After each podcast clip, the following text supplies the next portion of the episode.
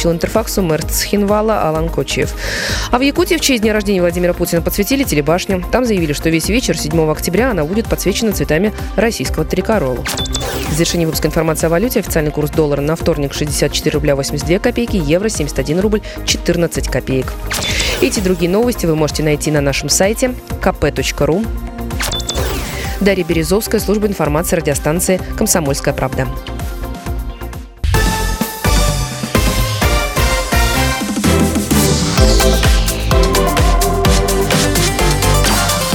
Картина дня. 18.03 – это время для «Картины дня» во Владимире. Добрый вечер, меня зовут Илья Архипов. Сегодня в нашей студии еще мой собеседник в качестве свежей головы, активист Общества защиты прав потребителей «Народный контроль» Алексей Смирнов. Алексей Васильевич, добрый вечер. Добрый. Фраза «свежая голова» не совсем корректна. Есть, да. Есть свежая, есть помятая голова. Есть так, нет, есть, я думаю, не только в СМИ, есть во многих организациях такое понятие, когда замыливается глаз. Да? И давайте посмотрим на свои работу, в том числе человеком как бы со стороны. Со стороны, понятно. Да, вот. То есть я пришел со стороны. Да, но не первый раз. Спасибо. Как на дорогах? Нормально все, а что там может быть? Снег? Ну, Илья, понимаете, я как бы водитель со стажем, для меня это, может, кому-то в России непривычно, что у нас зима приходит неожиданно, но как-то я с Дальнего Востока, для меня это вообще, это нормально. А, кстати, о статистике. Для тех, кого действительно... Эта зима стала неожиданностью, эта зима в начале октября. Таковых оказалось 9. 9 аварий с пострадавшими и одним, к сожалению, погибшим на территории Владимирской области вот за эти снежные сутки. За сутки, здесь, правда, за воскресенье имеется в виду, 15 человек пострадали, один погиб. Во Владимире сбили пешехода на пешеходном переходе у Содышки, он шел по правилам, по переходу. А вот в Меленках ВАЗовская шестерка съехала в кювет. Вот уж не знаю подробностей, вполне возможно, единственный человек, кто отважился на обгон. 27 лет парню. У него травмировано колено, пассажир, возможно, отец человека, он был пристегнут ремнем. Вот он, к сожалению, на месте погиб. Все это местные жители. А что на энергосетях, потому что отключения были, в том числе, знаю, некоторые населенные пункты почти 2 дня были без света. Валерия Рудометова, моя коллега на прямой связи с нашей студией. Валерия, добрый вечер. Здравствуйте, Илья. На данный момент я знаю, что официально энергетики, во всяком случае Владимирэнерго, отчитались, что все аварии, все отключения устранены. Да, все, сейчас действительно устранено, но вчера бушевал снег, лил сильный дождь, были сильные порывы ветра, которые доходили до 20 метров в секунду, и из-за этого в 9 районах Владимирской области не было света. Провода заменяли и в Александровском районе, и в Ковровском, и в Петушинском, и в Суздальском, и даже в микрорайоне Юрьевец. К оперативному реагированию были готовы больше сотни бригад в количестве 525 человек и 201 единица техники. В итоге вчера, 6 октября, когда ветер оборвал провода, на работу вышли 49 человек и 18 единиц техники. Этого хватило, чтобы восстановить электроснабжение. Но все же нашлись возмущенные жители, которые без света провели целый сутки. Да, вот я знаю, нам звонили, по-моему, из Байгуш. Но у них, то есть, в принципе, люди привыкли, у них 5 лет уже или около 5 лет постоянно отключается электроэнергия. Это как-то связано с вот этим мокрым снегом или, что называется, иная история, только она очень похожая. Да, именно обсуждается похожая история. В домах поселка Вяткино вчера сутки не было света. Температура в домах снизилась до 15 градусов. Как пишут пользователи в соцсетях, еду разогреть было не на чем, так как везде у них отсутствовало электричество. Но сегодня, сообщается, все восстановилось. Сейчас энергетики находятся на связи и с администрациями районов, и подразделениями МЧС, а также мониторят метеообстановку. То есть режим повышенной готовности не сняли? А пока режим повышенной готовности есть. Спасибо большое, Валерия Рудометова. Самые свежие подробности того, что происходит в самых отдаленных территориях области. Мы на связи с МЧС и службами энергетиков. Действительно, вот проблемы с трансформатором в Байгушах. Вчера в 10 утра там свет пропал. Ну, собственно, кто дачник, люди уехали. потому что что-то нужно было делать, где-то надо было греться. Местным жителям, местные такого себе позволить не могли, поскольку они к этой проблеме готовы. Эта проблема, к сожалению, традиционная. Они подключили журналистов, обратились к энергетикам. За сутки заменили трансформатор. Вот не знаю, на этот час, но вот связывались, по-моему, около двух часов назад. И знаю, что работы были уже близки к финалу, либо практически завершились. Во всяком случае, вот старосты у нас такая информация. Снег — это стихийное бедствие. Алексей Васильевич, вас это не удивляет? Ну, Илья, понимаете, это не стихийное бедствие, это природа. То есть, как бы мы прекрасно понимаем, где мы живем. То есть, стихийные бедствия, как это так называется, на Дальнем Востоке это нормально, ну, просто вышел погулять, как говорится. То есть, мы, когда я там проживал, мы прекрасно понимаем, что там липкий снег, наледь, провода порвали, поэтому у каждого там в доме была горелка корейская с газом, на которой ты разогреваешь еду, свечки были, все остальное. То есть мы привыкли к хорошему здесь жить, понимаете? Поэтому, опять же говорю, отдать должное МЧС и аварийным службам, что они быстро отработали. Когда бы через 2-3 дня бы не дали бы электроэнергию, тогда бы уже были бы вопросы. А сейчас что такое там, сутки люди посидели без воды, когда такое действительно оборвало. Здесь другого ничего не придумано, как только идти аварию устранять. Устранили, подали, все работает. Это говорит только о том, что люди работают, профессионалы. Действительно, хочется передать, не привет, конечно, передать свое уважение тем замерзшим, продрогшим, крепким мужикам, которые вот эти сутки по самым отдаленным уголкам, деревням ездили, искали ту самую березу гнилую или там осину, которая рухнула на провода, соединяли этот провод, меняли и ехали дальше. Я был в таких машинах. Действительно, там можно жить хоть и без большого комфорта, но их действительно ждали дома жены, их ждали дома дети. В общем, вот это наши, на самом деле, герои. А, кстати, уважаемые владимирцы, особенно жители или дачники, что сезон-то уж точно, наверное, закрывали в эти выходные, если смогли закрыть. Вот вы к отключениям света у себя на дачах, в домах были готовы? Как, кстати, выкручиваетесь? Может быть, это действительно никого не удивляет? Или такая редкость, вы уже привыкли к комфорту? Поделитесь своим, как сейчас говорят, лайфхаком. Как вы спасаетесь при отключениях? Большой костер, наверное, сложно его было в такой снег развести. 44 13 41. Это прямой эфирный телефон «Комсомольской правды». Естественно, есть новости от пожарных, правда, к счастью, действительно, к счастью, никто не пострадал в тех пожарах, что были в минувшие выходные. Горела квартира на улице 850-летия города Владимира, пришлось эвакуировать целый этаж этой хрущевки. В квартире, где горело нечто, никого не было. В общем, предположение, неисправный электроприбор, похоже, компьютер включенным оставили, а тот решил, что он очень устал. Вот такая предварительная версия.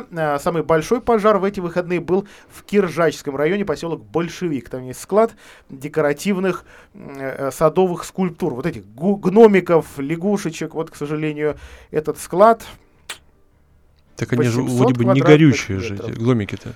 Зато склад горючий оказался. Склад горючий. И, в общем, я... не завидую сейчас, к сожалению. Владельцам этого склада, или гномиком. Если он был не застрахован, гномикам уже поздно или не завидовать. Вот такой был крупный пожар. Опять же, никто, к счастью, не пострадал. Пожарные довольно быстро с огнем справились. Других, и, к счастью, опять же стучим, других серьезных ЧП в эти выходные плохой погоды не случилось. Вот по городу сегодня поездил. Осторожно поездил, могу сказать. Мне не понравилось. Я в выходные не был за рулем. Действительно, где-то еще небольшие деревья поломанные, поваленные. Каким-то чудом они лежали не на машинах, а где-то в каких-то сантиметрах. То есть сколько везунчиков сегодня вышло к машине. Слава богу, не на моей машине эта береза. Надо было, Илья, вчера поехать. Вчера было скользко на дорогах. Вот как-то, вчера, сказать честно, я выезжал, мы там по городу много ездили с семьей, но я шумахеров не видел. То есть, как бы все осторожно ездили. А к другим новостям. Во Владимире на Верхней Дуброве из окна третьего этажа выпал 6-летний ребенок. Еще одна история. 11-я за год история падения ребенка из окна. Чаще всего эта история, когда ребенок решил локотиться на москитную сетку, ну, в первую очередь, забраться на подоконник, потому что он остался на какие-то минуты, а порой это гораздо больше, чем минуты, без присмотра. Такая же история. Назвать нехорошей квартиркой, ну, у меня язык не поворачивается, ну, наверное, местные знают, что за квартира. Мама 4 детей, живет одна. Вот у нее вечеринка была на кухне, там были гости, друзья, ребенок. Шестилетка остался без присмотра. Зашел в комнату свободную с открытым окном. Ну, не знаю, почему оно вчера было в такую погоду открыто. Можно только предположить, да, что так, может быть, было весело и шумно, и жарко. Забрался на подоконник, выпал из окна. Слава богу, жив. Сразу попал в реанимацию областной детской клинической больницы. Там, как сейчас отмечает Следственный комитет, были все медики, которые вот нужны были с его травмами. Это черепно-мозговая, еще несколько травм. В общем, ребенок остается пока в реанимационном отделении, но его жизни ничего не угрожает, отметила сегодня представитель Следственного комитета Ирина Минина. Следователь установил, семья на учете в органах так называемой системы профилактики и по линии соцзащиты. Мать-одиночка не справляется с воспитанием 4 детей.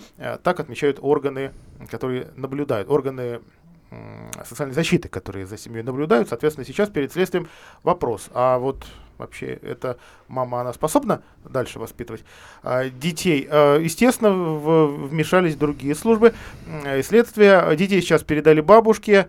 Она их к себе, то есть она одного малыша и до этого к себе забрала на жилье. Вот сейчас всех остальных. Дальше, соответственно, будет понятно, что с детьми, может ли бабушка справиться, нет, потому что предположение Следственного комитета, ну, говорит, что сложно и ей тоже будет. 11 ребенок, пострадавший при выпадении из окна, 10 выжили. 4-летний мальчик из Струнина, вот кто не смог в аналогичной абсолютной истории сохранить жизнь. Ну, наверное, вещи банальные скажу, но следствие напоминает, что нельзя даже на секунду ребенка без внимания оставлять. Но как это сделать, я признаться, сам не понимаю, как быть с ребенком 24 часа в сутки. Ну, Илья, во-первых, здесь дело не в благополучных семьях или в неблагополучных. Дело это случается в абсолютно нормально. Это дети. Дети, как бы это, ну, вот у нас, когда старший рос, у нас не было еще пластиковых окон, а когда младший рос, то есть мы сами видели, что каким-то вот непонятным образом его тянет к окну. То есть мы действительно это... Ну, у меня жена сразу, она когда делали пластиковые окна, она говорит, нам на замок. То есть мы ставили замок, сразу же закрывали. Алексей Васильевич, ну что происходит с нашими замками? Я вот на свой стол рабочий смотрю. Где у меня ключи от моего замка? Они в нем и стоят, ну, и торчат. Илья, я просто говорю, когда жена поставила замок, то есть как бы на ручку, ключи, конечно, там. Сейчас они, да, там. Вот, когда уже дети у меня выросли, как бы мы сами немножко, так скажем, повзрослели, дети выросли, но на период, когда ребенок действительно, он залазил на подоконник и пытался ручонками своими это окошко открыть. Даже оно было не открыто, как в этом случае. Они пытаются открыть и посмотреть вниз, то есть как бы это ребенок. Поэтому единственный способ, который мы для себя посчитали, может это другой способ найдет, это просто замок, чтобы не было возможности даже, ну, открыть. Все, других вариантов, например, мы для себя не видели, потому что действительно вы правильно сказали, 24 часа в сутки невозможно находиться с ребенком, потому что нужно и в туалет, и поесть, приготовить и все остальное, но это непоседы, которые лезут не только в окна, они лезут везде. И газовые горелки пытаются включить, извините меня, и в духовку залезть, и в холодильник залезть, там все что угодно. Понимаете, поэтому здесь проблема-то именно, ну, вот, локальная, что нужно сделать, чтобы обезопасить ребенка, нужно, чтобы закрыть ему доступ к этому окошку. А мы прервемся на короткую рекламу, после этого продолжим. Родители забыли ребенка на улице. В подробностях этой истории разбирается полиция. Картина дня.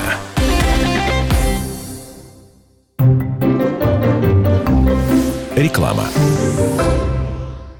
ЖК «Жемчужина». Квартиры бизнес-класса всего от 33 тысяч рублей в месяц. Звони 77 95 54. Застройщик ООО «Гимгрупп». Проектная декларация на сайте наш.дом.рф. Подробности по телефону 77 95 54. Магазин «Автоэмалии» на Кулибина 13А. Кольцо на Ракатной дороге. Все для покраски. Телефон 600 217 600 217. Так звучит плохая крыша во время дождя.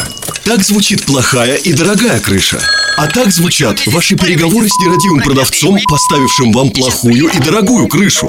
Хватит переплачивать и тратить нервы. Влад Металлпрофиль, единственный производитель в городе, быстро, в удобные сроки сделает и доставит металлочерепицу и профлист по размеру заказчика. Любые цвета. Влад Металлпрофиль, сайдинг, водосточка и аксессуары для кровли и забора. Приезжай. РТС, дом 32. Звони 42 44 44. Влад Металлпрофиль. Наша крыша не едет. Больше, чем такси. Автомобиль с личным водителем. В каждой нашей машине есть детские кресла. Если у вас много вещей, поможем загрузить багаж. В наших машинах всегда вежливые водители. Обращайтесь, если у вас свадьба, праздники, выписка из роддома, деловые поездки, конференции, трансфер в аэропорт. Автомобиль для требовательных клиентов. Сервис персональных водителей «Конкорд». Скачайте приложение «Конкорд».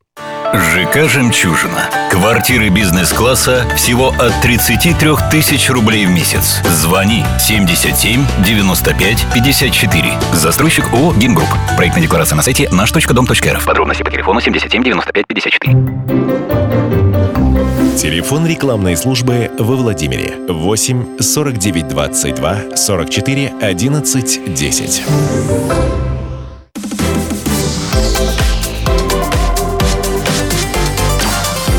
Картина дня.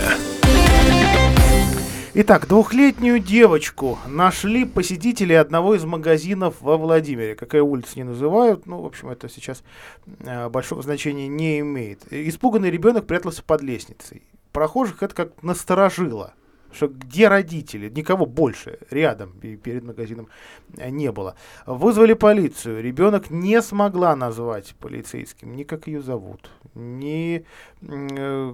ни адрес, где она живет, где мама, папа. В общем, ребенка передали медикам, а сами полицейские начали искать родителей, посмотрели, где ближайшие камеры, потому что не секрет ни для кого, что действительно город просматривается и простреливается камерами. Мы, конечно, не знаем, что это за камеры, полицейские знают гораздо лучше. Как найти видео с этих камер и работают ли они. Стали опрашивать прохожих, стали опрашивать сотрудников этой ближайших торговых точек. В общем, несколько часов потратили, нашли родителей. С девочкой и родителями продолжают работать сотрудники полиции и органов профилактики. Все-таки хочется все обстоятельства восстановить. Почему ребенок один в такую прекрасную погоду оказался без взрослых? Ну и, соответственно, будет вопрос, что будет родителям? Штраф или еще что-то на учет? В общем, история вряд ли приятная, но, к сожалению, случившееся, опять же, обошлось. Слава богу, что обошлось. Но вот видите, какие все-таки внимательные прохожие у нас. Так и дай бог, что увидели, обратили внимание, то есть как бы и помогли девчонке. Ну, понимаете, Илья, в данном случае, ну, если семья, так скажем, не благополучная, то постановка на учет, ну, она ничего не решит. Понимаете, если семья, как-то скажем, ну, всякое в жизни бывает. Там оглянулся, повернулся, уже девочка убежала. Опять же, здесь как бы выводы сейчас делать, там, что произошло, но мы не можем. Просто говорим о факте, что девочку нашли, дай бог, что ее нашли, помогли врачи, нашли семью. Мне кажется, там семья сама уже эту девочку искала. Быстрее они в полицию обратились. Ну, посмотрим. Несколько часов искали ребенка. То есть, ну, Илья, ну, в жизни всякое бывает, да. Поэтому тут, когда уже УВД отчитается о проделанной работе, вы же первый узнаете об этом, тогда уже будем смотреть, и будем читать, и будем сожалеть. А может быть, нет. Да. Необычная история, необычная, потому что интересы жителей в ней защитили. Из довольно далекого от нас поселка, даже не Добрятина, а деревеньки под поселком Добрятина, Потапково. Жители пошли в прокуратуру, потому что водичка у них из крана не капала после 8 вечера. Вот с 8 утра до 8 вечера капала, а с 8 вечера до 8 утра нет. То есть пришел с работы, а как помыться? Ну или если на работу надо раньше 8, что делать? Соответственно, стали выяснять, что происходит. Выяснилось, местная компания, принадлежащая, похоже, муниципалитету, которая, значит, ведает и сетями, и артезианской скважиной, решила, что будут отключать на ночь воду. Соответственно, пошли запросы в администрацию района, в администрацию поселка, то есть в данном случае это головной сельсовет в Добрятино. цитирую, подача воды в определенные часы обусловлена необходимостью снижения расхода электроэнергии для ее подъема из скважины. То есть, получается, местные власти решили таким образом сэкономить на людях. Вот вам 12 часов вода, пожалуйста, скажите спасибо, что она в принципе есть. И, соответственно, у нас в нашем нищем бюджете, который вот там 0,1, вот мы там что-нибудь досэкономим.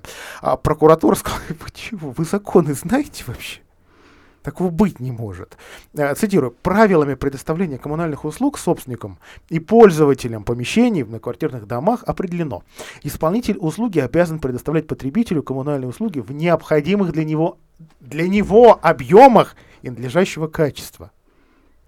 Законных оснований для введения ограничений подачи воды не нашли. То есть жители правильно пожаловались. И, соответственно, сейчас возобновили бесперебойную подачу воды. Алексей Васильевич, как вы думаете, на этом история закончится? Ну, если жители пойдут дальше, они подадут иски, так скажем, данному муниципальному предприятию и потребуют компенсации за нарушение прав потребителей. То есть это моральный ущерб как минимум, потому что здесь нарушение прав потребителей налицо, как прокуратура выявила. Вот. Ну и штрафы в соответствии с тем же самым 354-м постановлением правила предоставления коммунальных услуг. То есть, ну опять же, это если жители захотят. Конечно, мы сейчас услышим очередные слезы Ярославны о том, что как бы все для вас делается, экономия все для вас, если сейчас подадите, вот как бы все будет опять на вас, то есть, ну, это все-то понятно. Сейчас выяснится, что на эти 3 копейки хотели что-нибудь купить, хорошую детскую площадку. Ну, дело, что здесь вся проблема в том, что экономило муниципальное предприятие, экономил не бюджет. А судя по тому, что исполнителям услуги муниципального предприятия, то экономили они. А вот для каких целей они экономили, это уже вопрос. Там явно уже не детская площадка, Илья. То есть у них другие цели, задачи у предприятия. Там о детских площадках там, или баскетбольных речи не идет. Еще немножко о полицейских. Дело в том, что сегодня начался уже серьезный, то есть второй этап регионального, всероссийского, региональной части всероссийского конкурса «Народный участковый». В сентябре жители Владимирской области на сайте нашей полиции, да, все как положено, у полиции есть сайт, управление МВД, по Владимирской области определяли, кто же лучший в каждом районе. Теперь вот надо выбрать самого достойного, чтобы отправить его на федеральный этап. Итоги объявят 17 октября. Победитель представит область на заключительном этапе. Сайт довольно легкий, русскими буквами 33.mvd.рф. Как показывает опыт предыдущих лет, жители очень активно участвуют в конкурсе. Многие действительно знают своих участковых. И это, как правило, абсолютно простые люди, которые стесняются вот этой неожиданно свалившейся. Ну, не славы, конечно, но такой небольшой известности о том, что куда-то дальше доски почета пошла их фотография. И, ну, правда. Я думаю, что человек, который от нашего региона в этом этапе тоже будет участвовать, тоже мы про него обязательно напишем какой-нибудь. Или это будет, если будет дама, действительно, тоже с большим удовольствием. Вы про своего участкового хоть что-нибудь знаете, Алексей Васильевич? Ну, хотя бы какого нет, он Илья. Пола? Нет, Илья, ну не знаю. И, может быть, ну дай бог, чтоб и не знал.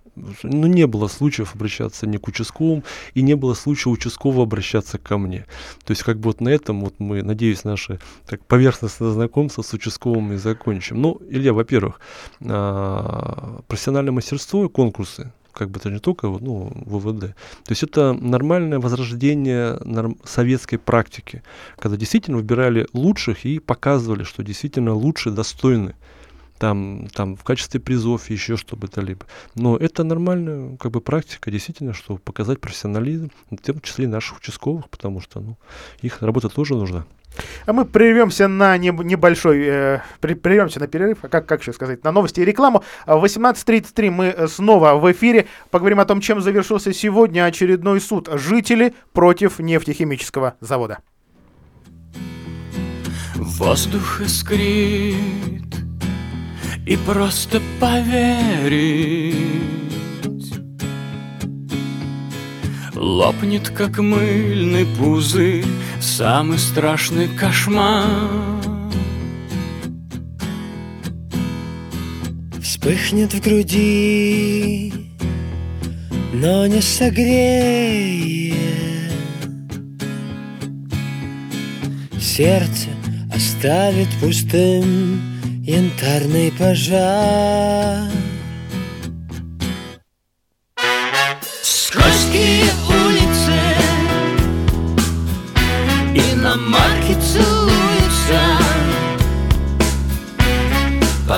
Раскрытые крылья несчастной любви. Минуты отмечены случайными встречными, но никто не ответил, что ждет впереди.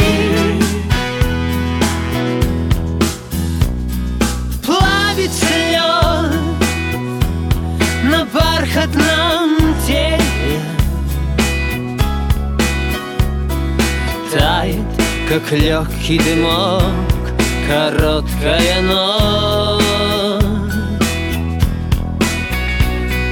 Время пройдет и однажды развеет пестрая лента дорог, сомнения прочь. Евгений Спицын о предложении создать новую льготную категорию «Жертвы перестройки». Во многом эти инициативы связаны с тем, что наши депутаты просто бездельники, поскольку в каждой фракции, в каждом комитете есть свои юридические группы, которые, собственно говоря, и работают над законами. Депутатам остается только за них голосовать. Поэтому вот эти вот постоянные инициативы никому не нужны и возникают в головах особо, так сказать, одаренных, в кавычках, депутатов. С таким же успехом можно принять, например, закон о жертвах французской оккупации или, например, о жертвах там крестьянской реформы 1861 года и так далее. Все это никакого отношения к реальной защите людей не имеет. Сказано на радио «Комсомольская правда». Я вспоминаю, тебя вспоминаю. Антонов. Каждый вечер в эфире радио «Комсомольская правда» вспоминает. Включаем нашу машину времени и отправляемся в прошлое. Я помню, маленький стоял, смотрел на прилавок. Было все. Молоко в треугольных пакетах. Мороженое вкусное. Потрясающе, потрясающе. Вареники с вишней и с медом запомнились на всю жизнь. Таких я больше не ел.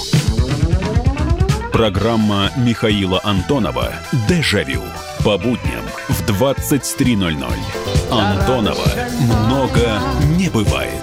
Зашла заря.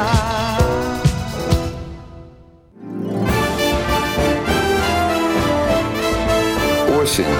Пора перемен. На радио «Комсомольская правда».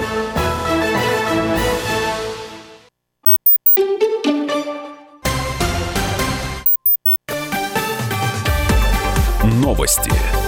На радио «Комсомольская правда». В студии с новостями Дарья Березовская. Здравствуйте. Владимир Путин подписал указ об увеличении зарплаты президента и премьер-министра России. В последний раз оклад главы государства и премьера увеличивался 1 января 2018 года. Тогда индексация составила 4%. Как отмечается в документе, также проиндексированы на 4,3% размеры выплат для глав Минобороны, МЧС, МВД, ФСБ, Росгвардии, службы внешней разведки, ФСО, Государственной фельдъегерской службы, Генеральной прокуратуры и Следственного комитета. Как пояснил РИА Новости пресс-секретарь президента Дмитрий Песков, это повышение зарплат, плановая индексация.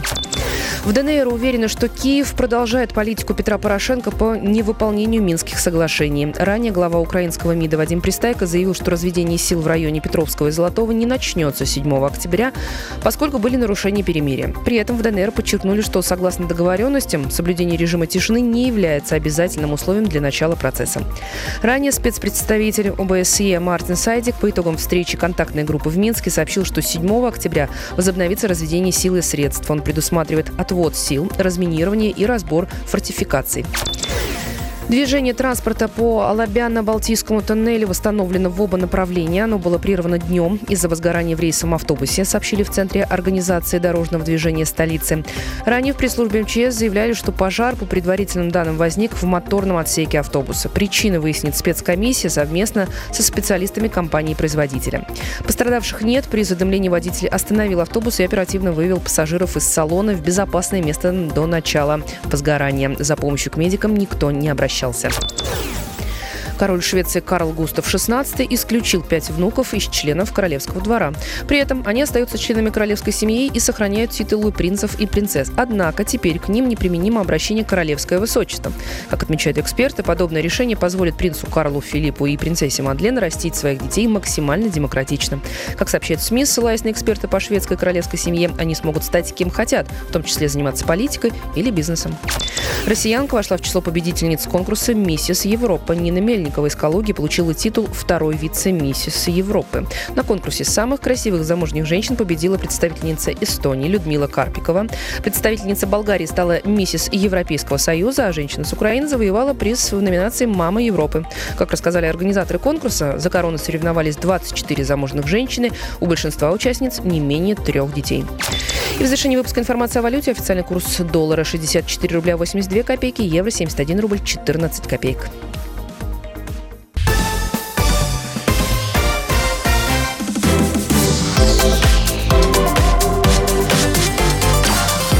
Картина дня. Алексей Смирнов, Общество защиты прав потребителей, народный контроль. Илья Архипов, радио «Комсомольская правда». Обсуждаем новости дня сегодняшнего, заглядываем и на выходные. И вот буквально часа полтора-два назад во Владимире завершился суд. Местные жители деревни Рукав и общественники против завода НПП «ВИАТУМ».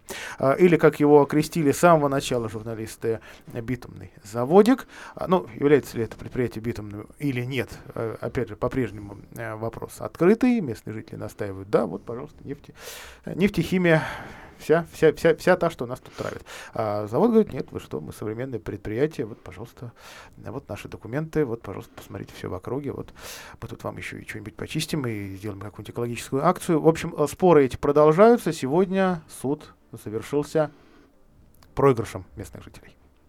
Мы проиграли. Вы, я знаю, что участвовали в этом деле. Мы были заявителями, так скажем, народный контроль выступал в защиту неопределенного круга лиц, и сегодня нам суд отказал в иске. Мы просили суд приостановить деятельность завода «ВИАТУМ» там по некоторым основаниям. Мы, сказать честно, не питали иллюзий от нашего, так скажем, суда. Мы прекрасно понимали, что где деньги, где суд, а где общество. То есть мы живем в России, поэтому иллюзий не было. Но самое для нас было неожиданным в этой ситуации, что Роспотребнадзор сегодня свою позицию обозначил жестко. То есть они просят в иске отказать. Если раньше, когда Роспотребнадзор в наших судах присутствовал в качестве третьего лица, там они обосновывали свою позицию каким-то образом и оставляли решение на усмотрение суда, то сегодня они четко встали на сторону бизнеса.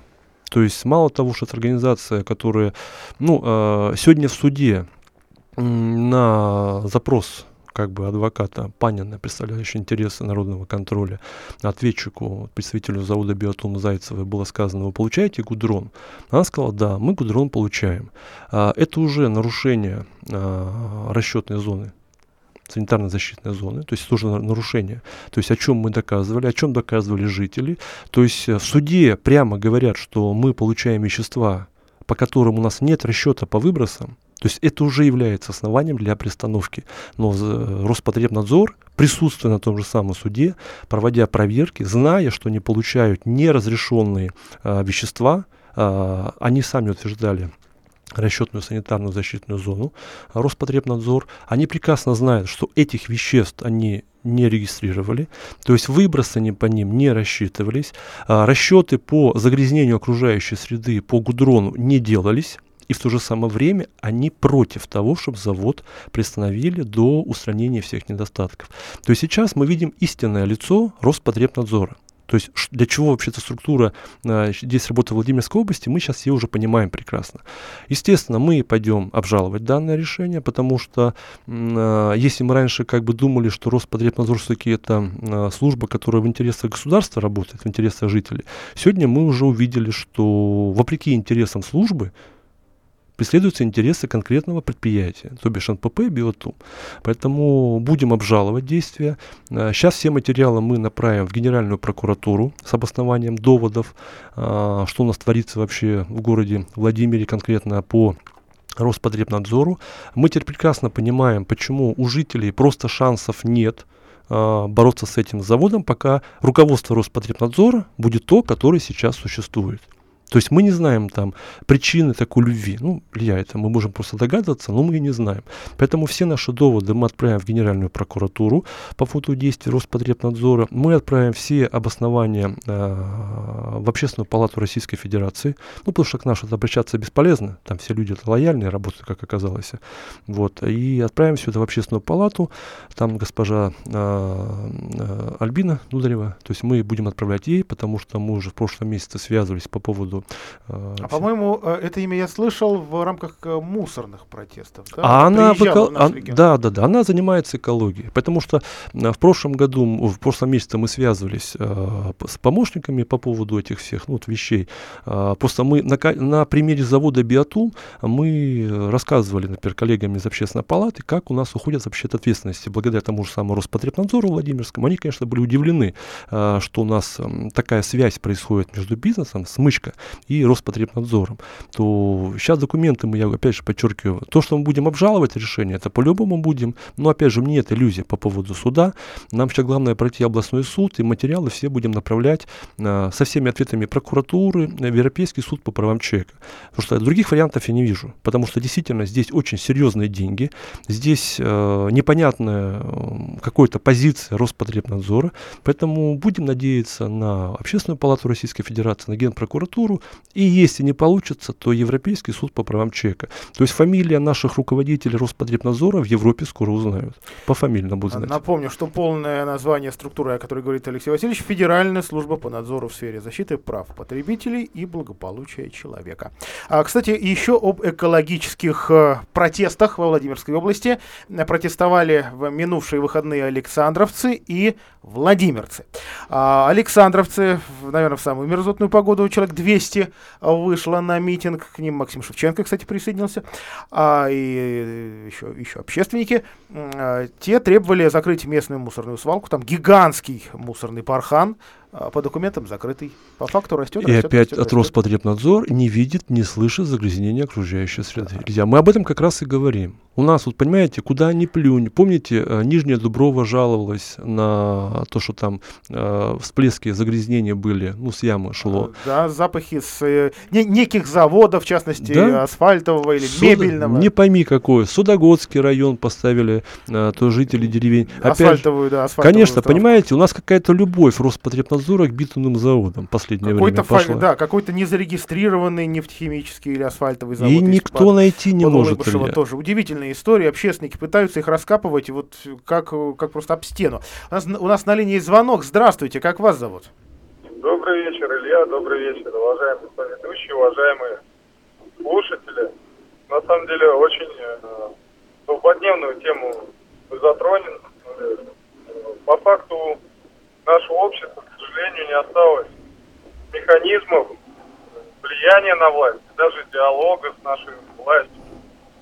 То, что с институтами, такими как Роспотребнадзор, но и с нашими народными избранниками, на это, в общем-то, уже как лакмусовая бумажка указывает последний принятый генплан нашего города Владимира. Честно говоря, очень горько вот это все наблюдать и осознавать то, что наше мнение, жители города Владимира, никоим образом с людьми, которые должны представлять наш интерес, по идее, защищать их, не учитывается. Спасибо большое. Вот, знаете, иллюстрация. В выходные, еще по хорошей погоде, в парке «Дружба», вот как раз на границе, собственно, лесной зоны и поля, которое мы все воспринимаем как такую же часть этого самого парка или этого леса, а оно, оказывается, давным-давно частная земля и давным-давно, пока еще, оформлено под сельское хозяйство, но понятно, что может зарасти по генплану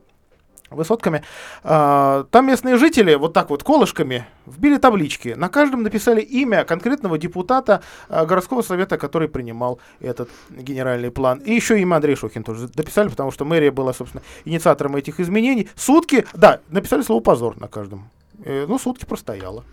Илья, я бы написал там фамилии тех жителей, благодаря которым это произошло, те, кто не пошел на выборы. Засудят еще? Да не засудят, Илья. Понимаете, сейчас мы все увидели и почувствовали на самим себе, до чего доводится наше безалаберное отношение к нашему выбору. Я говорю про выборы. Сейчас выборов нет, поэтому можно об этом свободно поговорить. Год до выборов. Так все эти имена, собственно, они все и были. Поэтому, может быть, благодаря этому беспределу, который сейчас творится, все мы задумаемся, что на следующий год нужно просто идти и гнать поганой метлой все, что творится в нашем славном городе Владимире. Память у нас не очень-то длинная. Я думаю, вы напомните, журналисты, все те действия, которые... Потому что, Илья, то, что творится сейчас, я согласен со звонившим с тем, что действительно обратная связь, она потеряна.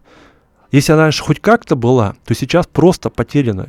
Влиять никак невозможно, только через выборы. А Максим Шевченко, к сожалению или нет, но большинство его инициатив, да, по-моему, все в ЗАГС-собрание отправляют, не в мусорную корзину, в архив, не принимают его инициативы. Вот новое. Закон о регулировании процессов защиты и воспроизведения зеленых насаждений в муниципальных образованиях области. Документ устанавливает нормативы площади озелененных территорий общего пользования для каждого населенного пункта в зависимости от числа жителей.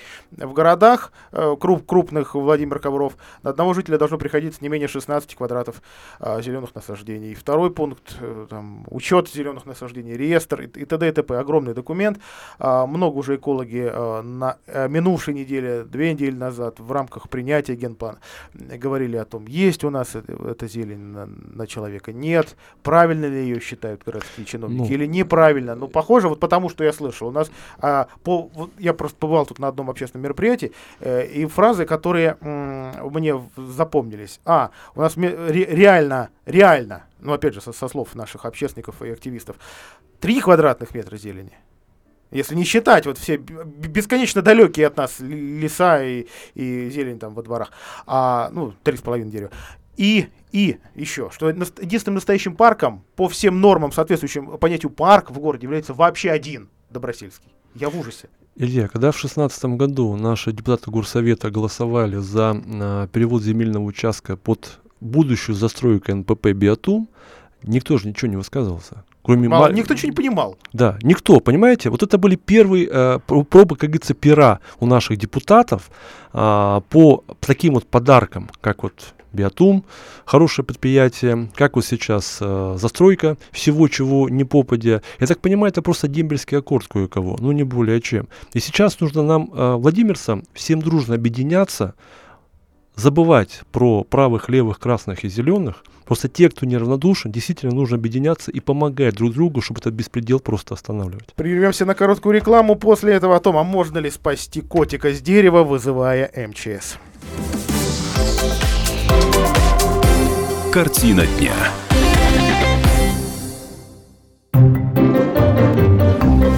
Реклама. Полезное радио.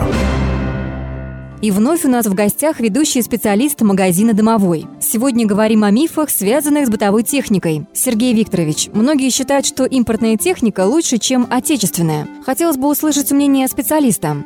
Магазин «Домовой» продает как импортную, так и отечественную бытовую технику отличного качества. Современная техника собирается на высококлассном оборудовании по новейшим технологиям и соответствует мировым стандартам. Бренды «Атлант», «Бирюса», «Позис», «Гефест», «Дарина», «Эликор», «Термекс» прочно заняли свое место в наших квартирах. «Атлант» же производится в Беларуси? Да, это именно так. Многие наши покупатели считают, что техника «Атлант» производится у нас. Это связано с тем, что завод существует более полувека, и его история началась еще в Советском Союзе. Современный «Атлант» он какой? С капельной оттайкой и системой «Ноуфрост». Высокий и низкий, узкий и широкий, очень вместительный и надежный, с гарантией завода 3 года. «Домовой» более 20 лет продает холодильники этой марки. Завод «Атлант», например, уже 15 лет производит автоматические стиральные машины, и они тоже нашли своего покупателя. Белорусская продукция пользуется устойчивым спросом. Мы предлагаем большое количество газовых и электрических плит «Гефест». Также набирает популярность и встраиваемая техника, произведенная этим заводом. Магазин «Домовой» знакомит покупателей с гомельскими газовыми плитами «Цезарис». На эту технику очень привлекательная цена. Наш магазин готов предложить широкий ассортимент газовых и электрических настольных плит «Гефест», холодильников «Саратов» и «Бирюса», полуавтоматических стиральных машин «Фея», сушилок для овощей и фруктов «Дачница». Мы ждем вас по адресу: Владимир, Большая Нижегородская, 36. Всю технику в дом покупай в «Домовом». Полезное радио. Телефон рекламной службы во Владимире 8 49 22 44 11 10.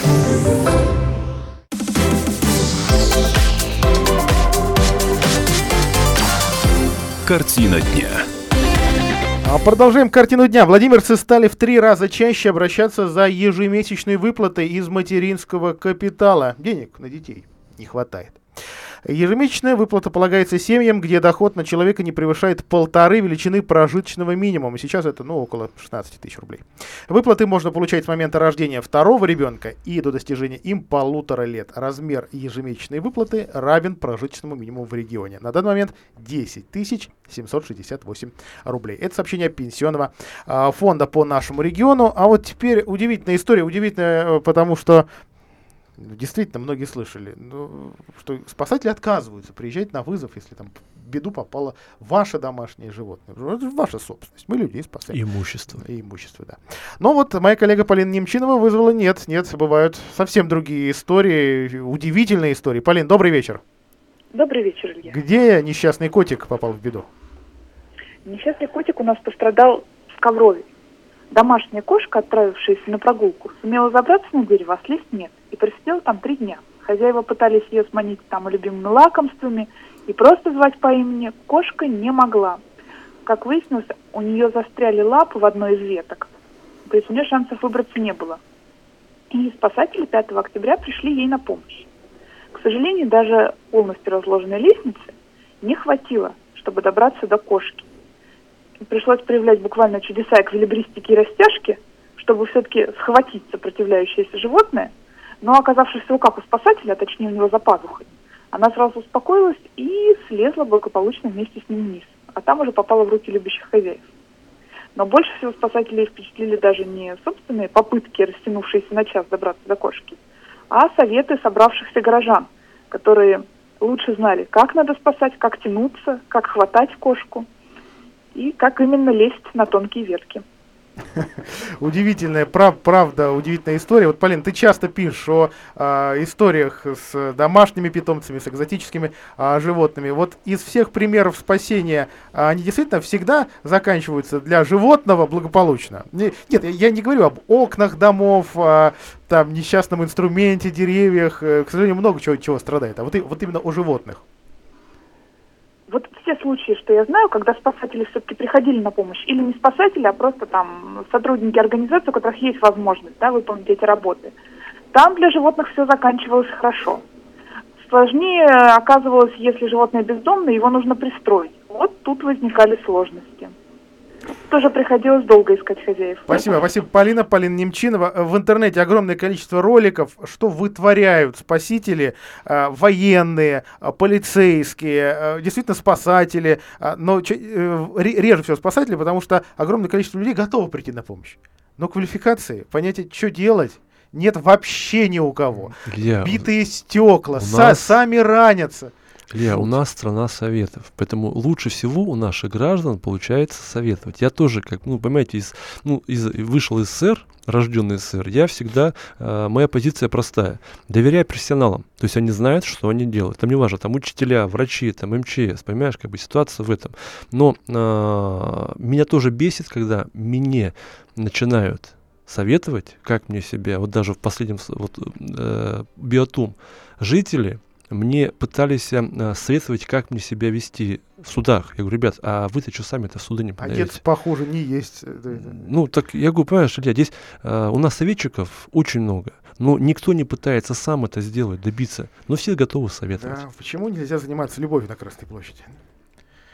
Почему? Советами закидают. Вопрос такой. Ладно, это все серьезные вещи, а давайте о несерьезном. У меня для наших слушателей маленький подарок. Дарим подарки. Итак, на этой неделе, уважаемые слушатели Комсомолки, я буду раздавать, вот буквально раздавать, приглашение в новый конно-спортивный комплекс «Вереница» в Собинском районе.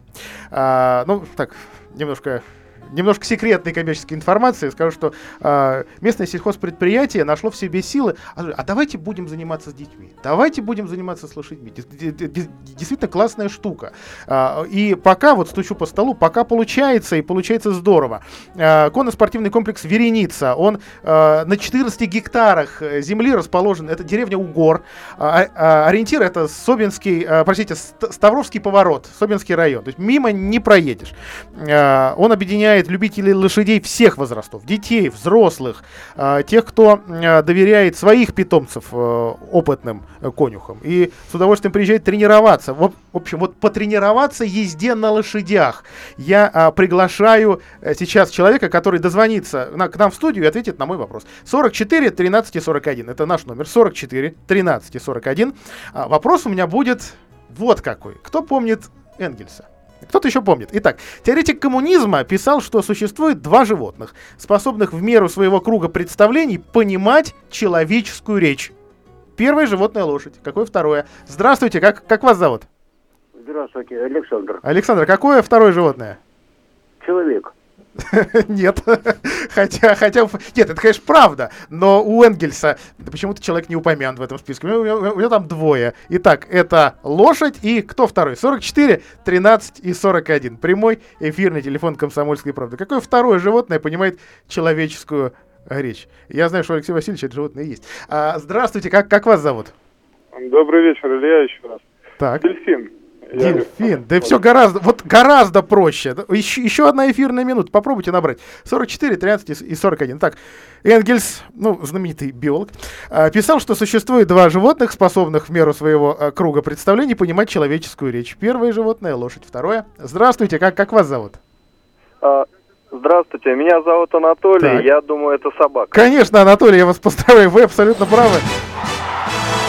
Не все так сложно, на самом деле, было у Фридриха Энгельса. Уважаемый Анатолий, давайте сделаем так. Мы вам завтра с утречка позвоним и расскажем, как вы сможете заполучить это приглашение в новый конно-спортивный комплекс «Вереница» в Собинском районе. Кстати, для тех, кто туда хочет попасть, номер 8-904-257-3010. 8-904-257-3010.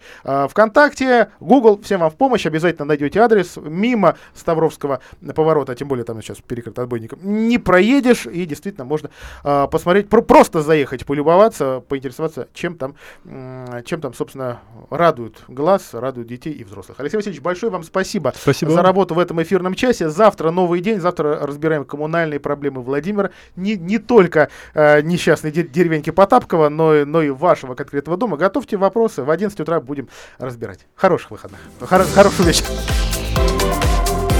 Картина дня.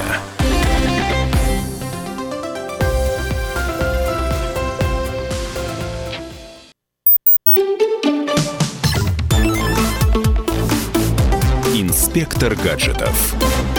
Неприкосновенность частной жизни во многих странах закреплена на уровне Конституции. Однако последние изменения в окружающем мире показывают, что в будущем понятие частной жизни может окончательно исчезнуть. У микрофона Александр Тагиров, и в ближайшие несколько минут я расскажу, почему анонимность скоро перестанет существовать. Итак, в вашем кармане есть мобильный телефон, который хранит данные о вашем местоположении. В кафе вы пользуетесь публичным Wi-Fi, а на улицах вас окружают тысячи камер. При всем при этом вам кажется, что никто не знает про вас больше, чем вы сами того хотите. Однако контекстная реклама в браузере почему-то знает, что вы решили купить новый пуховик. Объявление в социальных сетях назойливо предлагает вам путевки на тот же самый курорт, куда вы ездили в это время в прошлом году. Подозрительно, не так ли? А теперь давайте перенесемся на пару секунд в Китай, который шагнул в отслеживании граждан и еще дальше. Там работает так называемая система оценки благонадежности. Технология отслеживает действия человека, анализирует их и решает, является ли субъект надежным гражданином. Хорошим гражданам полагаются бонусы, скидки на электроэнергию, пониженные проценты по кредитам в банке и другие плюшки. Попавших в ряды неблагонадежных ждут проблемы. Запрет на выезд из страны, отчисление из университета, отказ в кредите и невозможность возможность отдать детей в лучшую школу. Изначально китайцы относились к системе настороженно, но сейчас некоторые отмечают, что она помогает, потому что люди начали заботиться о своих баллах. Для этого они исправно платят по кредитам, соблюдают правила ПДД и прилично ведут себя в общественных местах. Кажется, что система делает общество лучше, но с ней есть определенные проблемы. Не так давно произошла курьезная ситуация. Китайский студент был отчислен за то, что его отец не смог расплатиться по кредиту. Он угодил в черный список должников, и его рейтинг благонадежности упал, и социальный рейтинг сына также снизился. Все вышесказанное не является исключительно уделом китайцев. В России система распознания лиц уже работает в метро, а мэр столицы сообщил, что подобная система проходит испытания на улицах Москвы. Схожая система есть и в Англии. В Лондоне и его окрестностях установлено около полумиллиона камер, которые помогают отслеживать преступников. Эксперты говорят, что в будущем подобные системы шагнут еще дальше. Они научатся не просто распознавать лица, но еще и смогут определять эмоции человека в толпе. В любом случае, все эти механизмы — неизбежный атрибут нашего будущего. Данные о людях будут собираться, учитываться и обрабатываться искусственным интеллектом, а за самими людьми на улицах будет следить система наблюдения. Напоследок хочется понадеяться, что все это не перенесет нас во вселенную романа 1984. С вами был Александр Тагиров, и до новых встреч в нашем высокотехнологичном будущем. Пока. Инспектор гаджетов.